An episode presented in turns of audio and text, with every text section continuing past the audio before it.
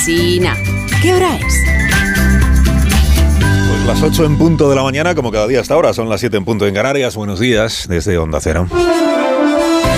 Más de uno en Onda Cero.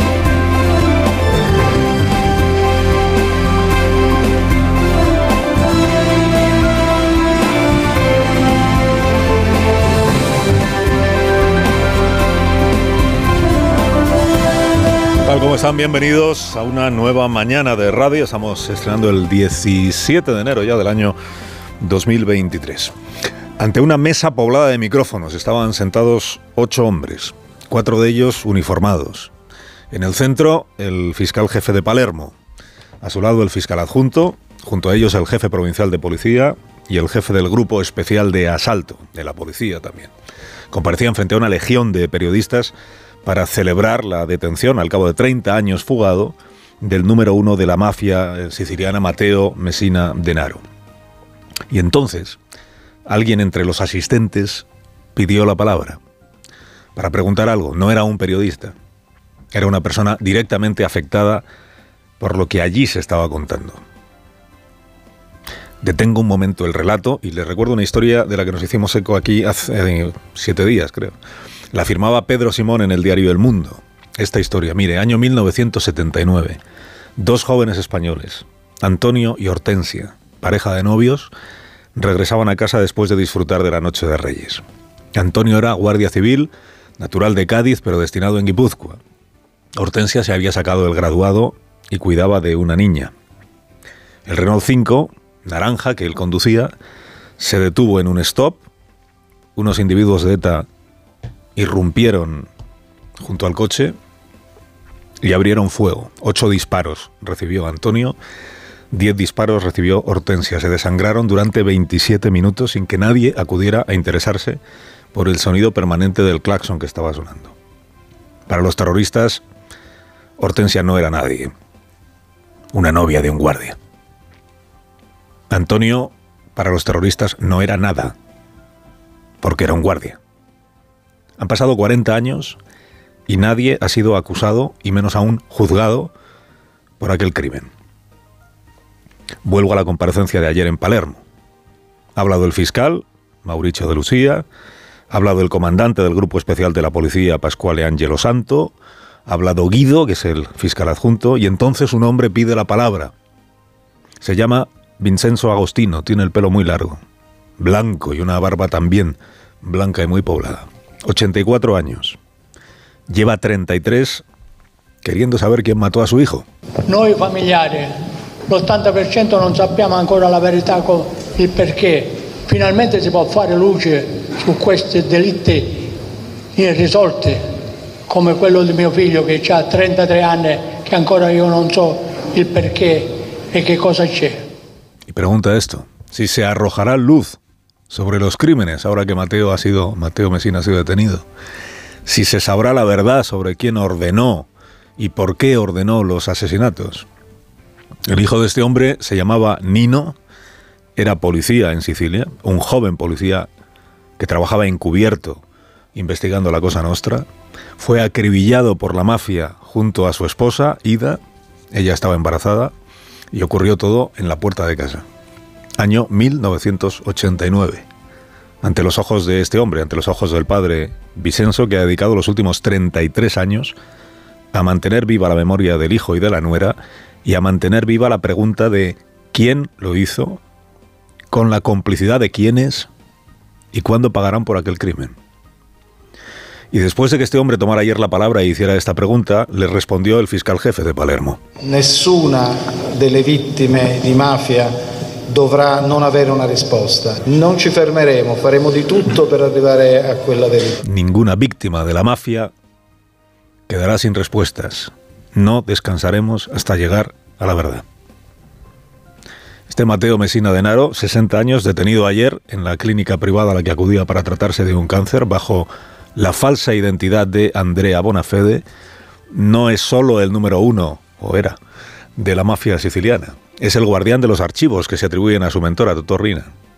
Las familias de decenas de víctimas de la mafia a las que todavía no se ha hecho justicia confían en que su detención sirva para que esa justicia por fin llegue. Por eso la imagen de la jornada en Palermo no fue exactamente la de la detención del último capo de la Cosa Nostra, sino la de estos ciudadanos corrientes de Palermo que aplaudieron a los policías al saber que lo habían cazado. Bravissimi, bravi, bravi.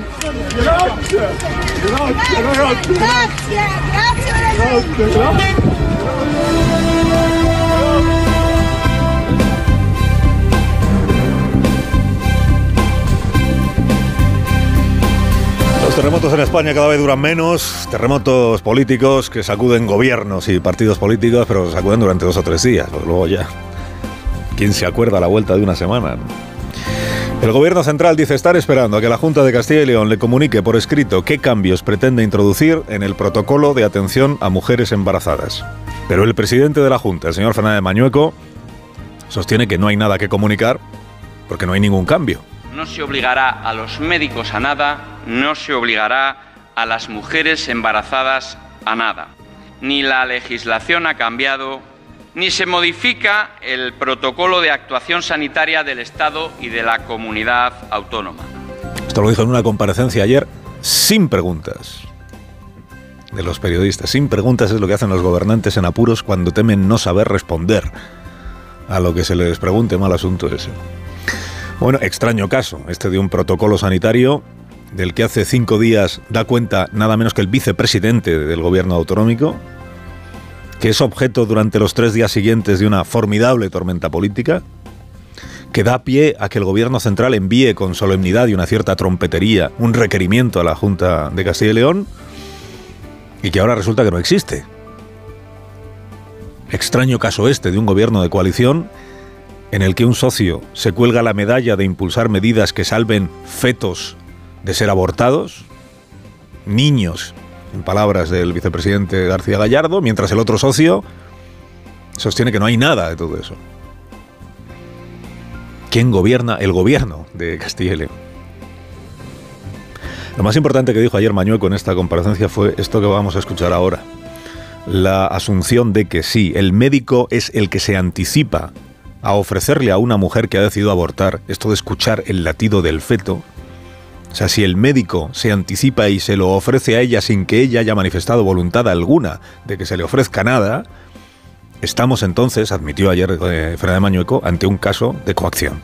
Tengo muy claro que alterar el orden de estos dos factores puede derivar en coacciones directas e indirectas a la mujer embarazada. Y por tanto, la Junta de Castilla y León ni las va a promover ni las va a amparar. Tengo muy claro. Se agradece que lo tenga claro el presidente de la Junta, claro. Ahora solo falta que cuando Vox, su socio, se lo proponga, le diga esto mismo a García Gallardo. Tengo muy claro que esto que me estás planteando es una coacción a la mujer embarazada que quiere abortar. Para evitar, para evitar que salga en rueda de prensa el tal García Gallardo a presentar la medida como acordada y como muy sana para, para las mujeres y para los médicos y para... La Dirección Nacional del Partido Popular, con el señor Núñez Feijóo mudo, no queriendo escuchar, diríamos, el latido de Vox, la Dirección Nacional del PP admitió ayer, afirmó ayer, que le dejaron el marrón al nuevo, que es Semper. Y admitió ayer o afirmó ayer el, el señor Semper que en realidad es a Sánchez a quien se le ha aparecido, a quien se le ha venido a ver, a quien le ha venido a ver Vox. Vox acude al rescate mediático de Sánchez. Dicho de otra manera, por si a alguno no le queda claro, Vox es un chollo para el gobierno de Sánchez y Podemos. Pues será un chollo para Sánchez, claro, pero a quien ha hecho presidente de Castilla y León Vox es al del PP, a Fernández Mañueco. Y a quien está esperando Vox a la vuelta de las próximas elecciones generales es a Núñez Feijóo. Por eso Vox es el elefante en la habitación del Partido Popular. Como bien sabe Semper. ¿no? Hombre, es verdad que a Sánchez le ha venido a ver Vox con toda esta polémica, claro, porque ha permitido que el foco se desvíe de otras polémicas que eran más incómodas para el gobierno, sí. Ahora le toca al gobierno central decidir si, eh, ahora que no hay protocolo eh, antiabortista, que diría García Gallardo, si sigue adelante con el requerimiento que envió a la Junta y con la amenaza de acciones legales, o ya eh, desiste de...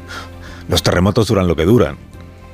cada vez duran menos, ya, le digo, dos, tres días. Ya este, a este terremoto ya le ha sacado el gobierno de Sánchez todo el fruto político o electoral que podía sacarle. Con aluvión de ministras señalando a Núñez Feijó como si fuera Orbán el húngaro. Aquí el día que no eres Trump eres Bolsonaro y el día que no eres ni Trump ni Bolsonaro ahora eres Orbán. Ojo con las sobreactuaciones y con las salidas de ministros o ministras en tromba contra un presidente autonómico que en la confrontación con el poder central se han basado carreras políticas fulgurantes. Y el gobierno que presido va a aceptar que el gobierno de España utilice a las mujeres para hacer oposición a la Junta de Castilla y León. Ojo que a poco que el gobierno central apriete un poco más a Mañueco, aún es capaz de convertirle en un líder.